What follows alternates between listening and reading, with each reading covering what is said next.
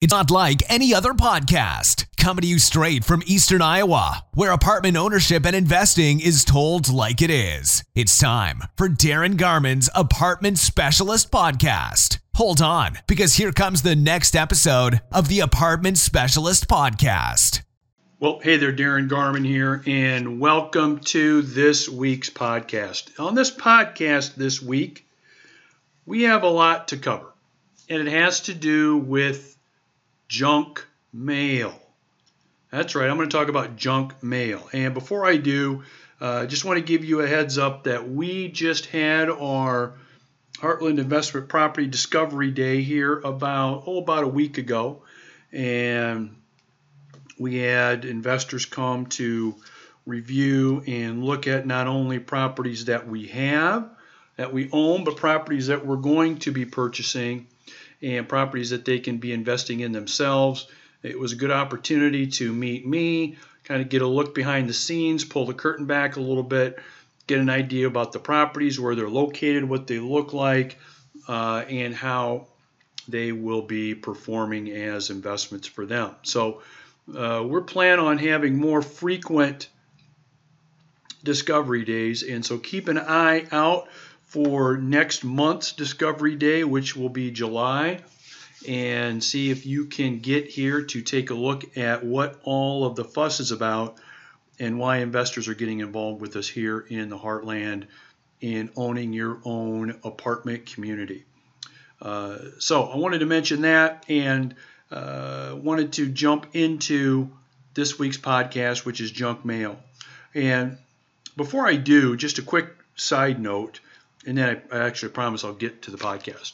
Uh, I have I'm recording today's podcast or this week's podcast rather uh, on the computer versus uh, my microphone. My typical trusty microphone is having issues today and not wanting to cooperate. So you are on computer, so you may hear a noise in the background. There may be something here or there. So uh, wanted to give you a heads up with that and an understanding of what is going on there. All right housekeeping items out of the way, let's talk about junk mail. And it's interesting because I'm, I'm going to take kind of a no investment approach this on this podcast, but it's it's some cautionary tales to share with you. And cautionary tales of what to watch out for in our world, our digital world especially. And it has to do with people having access to your information, finding you, and trying to take advantage of you to bottom line get your money. I'm going to give you three or four quick examples of what I've experienced just over the last month. Uh, I'm going to talk about one big, big experience that happened a few years ago that will really hammer this home, and a lot of lessons learned in these cautionary tales. And it has to do with people now in our day and age. And not surprisingly, one of the main reasons, one of the main reasons I am telling investors to own your own apartment community and have your money parked in an apartment community versus many other investments has to do a lot with what I'm going to talk about. And that is access to you and access to your information. And that is in a variety of ways from email, and I'll call it junk mail, to stealing your credit card or debit card information, to stealing your computer information when you're logged on to maybe a Wi Fi hotspot or you're logged in somewhere else, to capturing your information when you're on websites and you're filling information out. Most of that is captured and sold and many people don't know that. So there are so many ways to get your information, most of them digital, by the way, digital ways I'll call them, that a lot of people aren't aware of and a lot of people don't know about. And a lot of what we know, there's obvious, but then there's not so obvious. So let me just jump into some cautionary tales. Okay. Um, I get at least six or seven emails a day about someone wanting to give me money. Or if I help them, I will get a lot of money. And I am sure you get similar kind of emails. Okay? So the it's easy to spot some of these, but some of these not so much. Here's an example. The dignitary from Africa that wants to send you $18 million uh, to help him or her get out of the country, that's kind of an obvious one. Okay, that's an obvious one where, you know, there's no way that's going to happen. But there are some subtle ones and some really targeted ones that have almost fooled me. So I get probably once a month an email asking me if I can help with my real estate business, help them buy or invest in a property in the U.S., particularly in Iowa. If I can help them buy a property or invest in a property, uh, they're going to be coming from another country and want to have an investment property here when they arrive, and if I can help them get money over here to do that. Now, that doesn't sound so far fetched, does it? Well, at the end of the day, it is far fetched because when you do some investigating and you take some time to look into things, you find out that it's just another scam to get money from you. Uh, I get these emails quite a bit. And like I said, those kind of targeted emails, um, I'd say probably, like I said, a couple a month, uh, even more than that. Where if you think about it, it's kind of scary. So they know I'm in the real estate business. They know that I invest in, own, and help others own their own apartment communities, either active or passively. And they're playing upon that in order to get to my checkbook. Now, a not so fortunate story is about my friend Don. So, Don was a real estate broker for over 30 years, a real estate broker, and one of the smartest commercial real estate brokers you would ever meet. This guy knew everything about every commercial property, very intelligent, knew all the big players, heavy hitters in the commercial investment real estate market. Okay? warehouses, office buildings, shopping centers, development land, um, you name it, this guy was involved in it at some point in time. Super, super smart guy. Well, for over a two year period, he had he believed that someone from Spain was going to be investing money in a bunch of properties he had for sale. Uh, that that equaled well over $20 million. And so, as a real estate broker, if you factor in the amount of commissions you could make on a $20 million sale, they're substantial. They're well into the six figures and maybe even close to a seven figure commission for him. And so, these folks uh, constantly told him that they were going to be buying property, but they needed help moving money and gee whiz, could he help them?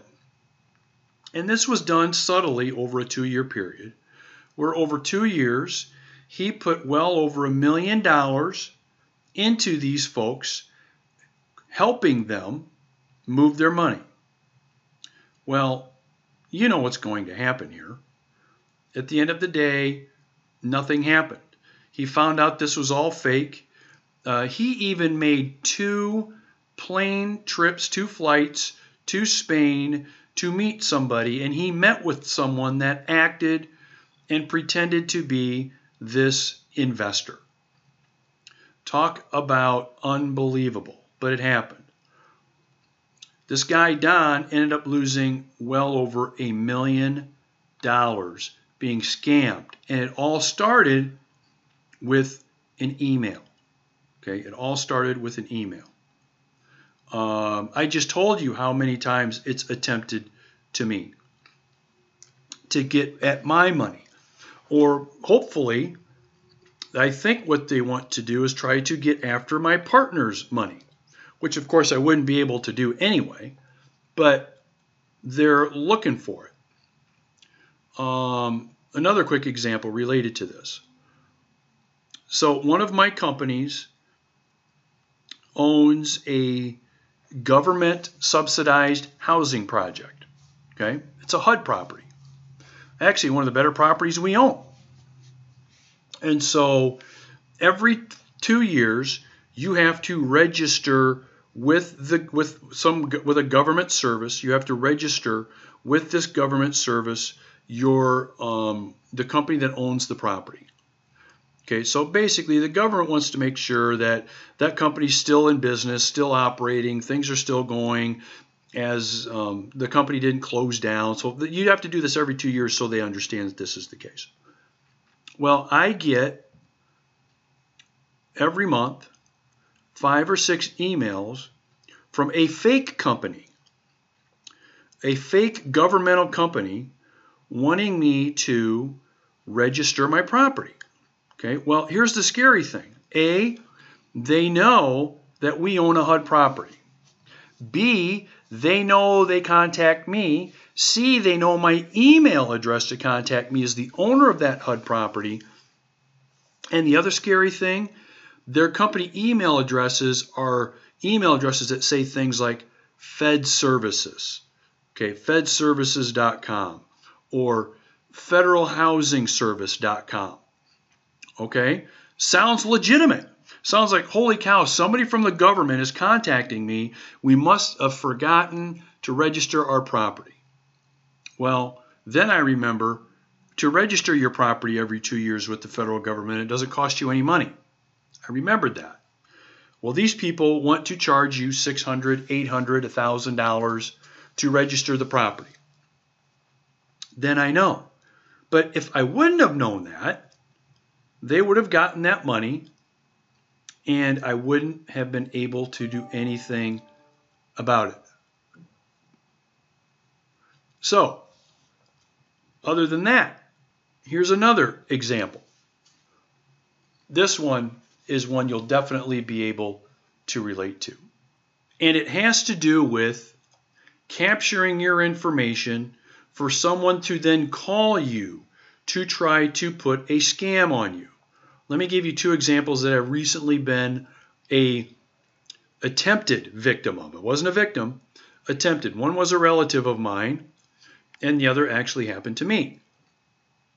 So, uh, my mother in law is in her early 70s, and she is on the computer and she does some things online, but not in a big, big way, but she's online. Well, somehow, somewhere, they've captured her cellular phone number. Okay?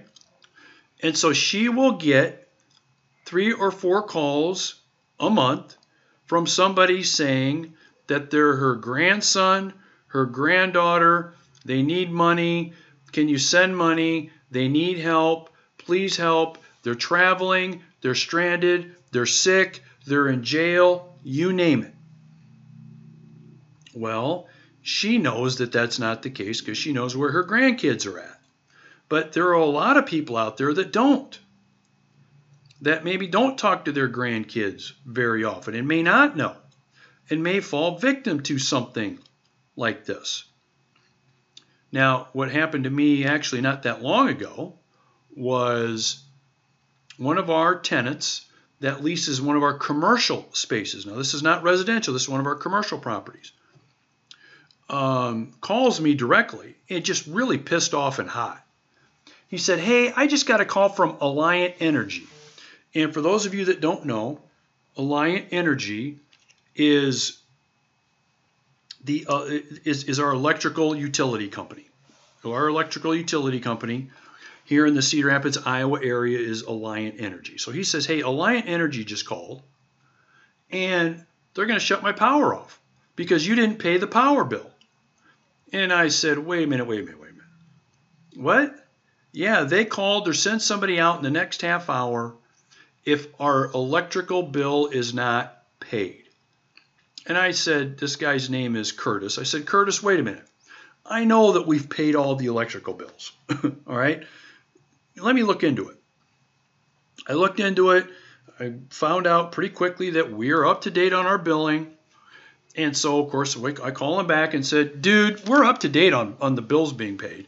Well, they just call me again and they say if, if I don't if, if I don't provide them payment right now over the phone, that they're going to shut my power off. Well, right there, I thought something was up. So I call the phone number. So he gives me their phone number. I call their phone number. Now, get this. When I call this number, they have the same music that Alliant Energy had. They had the same recording that Alliant Energy has when you call in. So you think it's Alliant Energy. And at first, I thought it was. Until somebody got on the phone and said, "Can I, you know, can I help you?" And then I told them what the situation was. And instead of asking me what my account number was or what the property address was, they said, "Yeah, uh, we're sending somebody out here in the next 15 to 20 minutes unless that isn't paid, but you can pay it on the phone right now. I can take either credit card or check over the phone." Right then I knew because they didn't ask for an account number. So how do they know? So I said, Well, do you have my account number handy? Then they hung up on me. But again, how many people would fall for that? I bet hundreds of people fall for it. Okay? And so I talk about these kind of stories. Um, if you if you use email a lot, you get all those kinds of junk mails. Um, if you're online a lot, you're going to be subject to getting and being uh, solicited either online or even over the phone with some kind of scam, some kind of a spam kind of thing. Theft is rampant. Okay, so this podcast this week isn't so much a consumer protection message. I mean, that's part of what I'm talking about here. But what I really want you to understand here is this the ability for the bad guys to get your information, to keep digging their way into your checkbook is becoming easier and easier. Okay? What kind of things are you doing to limit access? What kind of things are you doing financially to limit access? You know, you, you used to laugh at the person that didn't that stored their money um, in boxes. You know the old the old stored money under your mattress. Uh, have a bunch of your cash in safe deposit box. You used to kind of laugh at those people, but anymore, they aren't so ridiculous as you may think because of this kind of attack on all of us financially. Someone is out there always trying to get at your checkbook, doing what is necessary to try to get at it, and it's becoming easier and easier for them to do this. So, a couple things you can do that really, I think, help you out a lot in terms of protecting yourself, your money, and the money of those that you care about. Okay? Number one, understand that everyone is capturing your information all of the time. So even when you're doing things that you don't even think about, like filling out information online for requesting more information on something. Okay, a lot of us run into that. So you want more information on something, you have to put in name, address, sometimes phone number. Okay, sometimes email address. Okay. Um, sometimes, even when you're uh, perusing websites like um, shopping websites or doing some of those things, your information is being captured and tracked all of the time. And you may think that I sound like some kind of conspiracy guy here. I'm not. This is what's happening all of the time. You are being tracked your information is being captured, and unfortunately, in some situations, it's being sold. And many times, if it's being sold, it's being sold to people that don't have your best interest in mind and want you to part with your money so they can have as much of it as they possibly can. Okay? So, that's number one. Be aware of that. Don't be naive to the fact that this is going on all of the time. All right? Number two, limit access. Limit access to information that is important to you. All right? Especially electronically. Computers are great things, but they can be a huge liability. Huge liability. All right? Number three, if anyone asks you for money over the computer, email, um, especially email, you want to talk to somebody live and in person. So before you think about sending anybody any money, even though it may sound legitimate to you, you may want to get on the phone with them, ask five or six easy to answer questions before you do. So, for example, let's talk about um, a frequent call people get, a frequent email people get is from the IRS. Okay. IRS, especially email. IRS says, hey, you owe money. You need to pay us right now. We're going to put a lien on your property. Well, let me tell you, the IRS will only communicate with you through the mail. And I mean the regular mail, the mail from the post office. They don't communicate with you through email. Okay? So it's situations like that that you need to be aware of. In the last part of it, and it really it really is about um, it's really related to what I just mentioned, has to do with taking your time to respond and thinking things through. All right. So there's a reason why before people get involved in investing and owning apartment communities with us, we go through a whole long line of stuff. Okay. So they understand and can verify that this is the real deal. Okay. Um, investors go all the way from coming and looking at properties meeting us, getting to know us, like for example during our discovery days, uh, to getting copies of information from us, the deed to the property, okay, the closing documents, those kinds of things. So they actually know that they have something. Uh, just taking people's word for it or taking things just on an email is dangerous. Okay, you need more information to confirm and verify that that is the case. Okay, and then the last thing. Once again, we all know this, but it's worth repeating.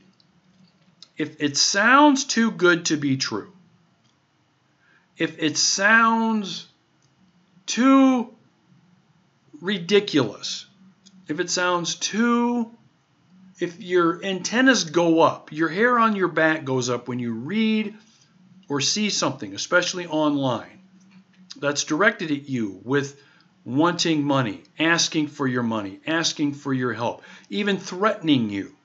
Okay? Uh, there's going to be a judgment filed against you if you don't call us and pay this off within the next 24 hours.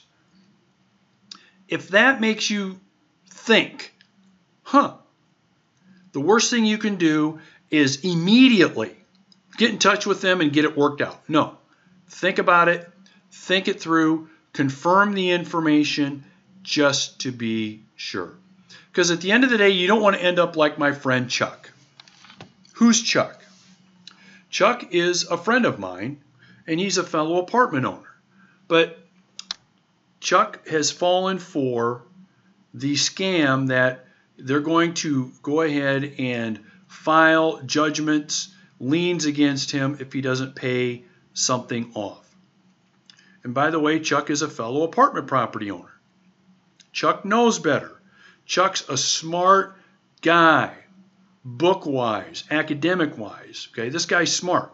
But he has been scammed for tens of thousands of dollars by people that have threatened him with threats that were not true. But he believed them to be true.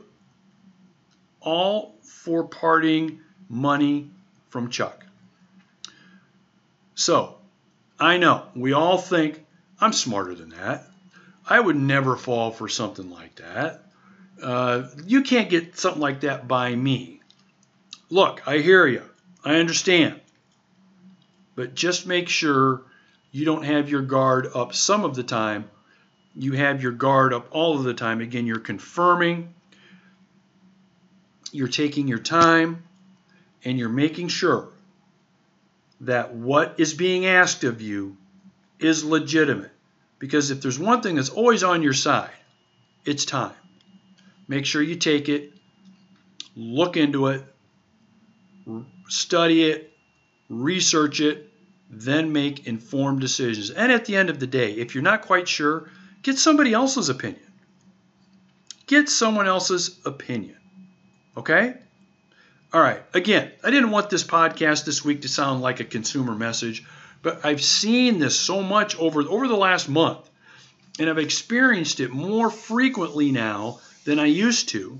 Personally, um, myself, and with people that I know, I just wanted to make sure that we are all aware that this is not getting any easier for us. It's going to be more difficult because the bad guys are getting deeper and deeper into our information, which makes it much easier for us to be susceptible to something like this. Be on guard out there. All right. Have a great day. Have a great week or weekend. Whenever you've been listening to me, whatever you're up to, and whatever you're doing, make it a great day. I'll talk to you next week. Bye bye. Thanks for joining the Apartment Specialist Podcast. For investment questions, comments, or to get in touch with Darin, go to www.heartlandinvestmentrealestate.com.